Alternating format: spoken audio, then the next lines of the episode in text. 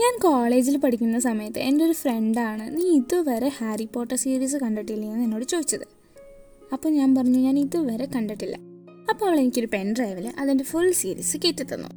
അങ്ങനെയാണ് ഞാൻ എന്റെ ലാപ്ടോപ്പിലിരുന്ന് ഏതോ ഒരു സമയത്ത് ക്ലാസ് കഴിഞ്ഞിട്ടൊക്കെ വരുമ്പോൾ ഞാൻ ഇരുന്ന് ഈ ഹാരി പോട്ടർ സീരീസ് ഫസ്റ്റ് തൊട്ട് ലാസ്റ്റ് വരെ കണ്ടു.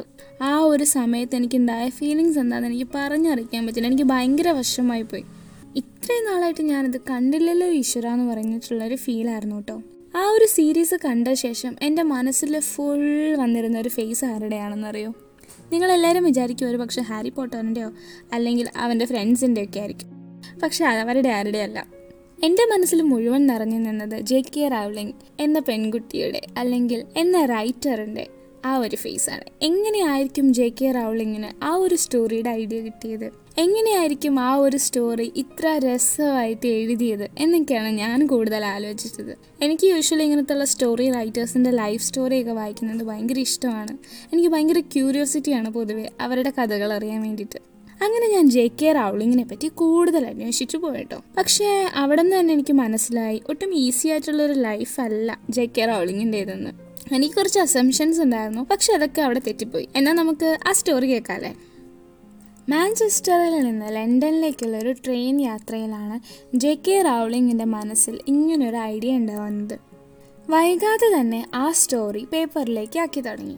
ആ ട്രെയിൻ യാത്രയ്ക്ക് ആറു മാസത്തിന് ശേഷം തന്റെ അമ്മ പെട്ടെന്ന് മരിക്കാനിട വന്നു പിന്നീട് പോർച്ചുഗലിലേക്ക് മാറി. അവിടെ ഒരു ഇംഗ്ലീഷ് ടീച്ചറായിട്ട് ജോയിൻ ചെയ്തു. അവിടെ വെച്ച് ഒരാളെ ഡേറ്റ് ചെയ്യാൻ ഇടയാവുകയും പിന്നീട് അദ്ദേഹത്തെ വിവാഹം ചെയ്യുകയും അവർക്കൊരു മകൾ ഉണ്ടാവുകയും ചെയ്തു.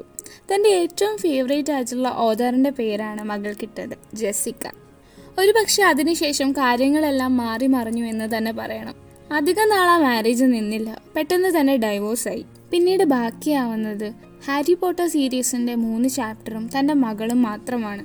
സ്വന്തമായ ഒരു വീട് പോലും ജെ കെ റൗളിങ്ങിന് അന്നുണ്ടായിരുന്നില്ല.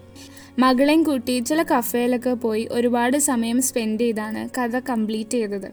അതിനുശേഷം പല പബ്ലിഷേഴ്സിനായിട്ട് ഇത് അയച്ചു കൊടുത്തു. ഏകദേശം പന്ത്രണ്ടോളം പബ്ലിഷേഴ്സിനാണ് അയച്ചു കൊടുത്തത്. പക്ഷേ എന്തുകൊണ്ടോ അവരെല്ലാവരും തന്നെ അത് റിജക്റ്റ് ചെയ്തു. പന്ത്രണ്ട് പേരും റിജക്റ്റ് ചെയ്തു. ആ ഒരു റിജക്ഷൻ ഉണ്ടായ ശേഷം ജെ കെ റൗളിങ്ങിന് തന്റെ കഥയിലുണ്ടായിരുന്ന സകല കോൺഫിഡൻസും പോയി എന്ന് പറയാം.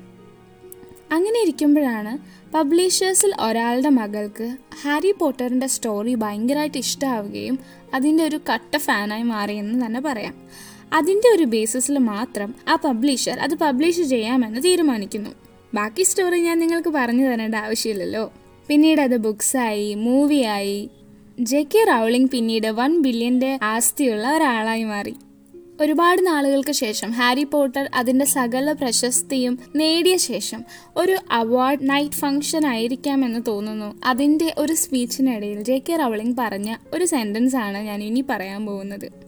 ഞാൻ അറിയുന്നതിൽ വെച്ച് എന്നെപ്പോലെ തോറ്റുപോയ മറ്റൊരാൾ ഇല്ലായിരുന്നു എന്നാണ്.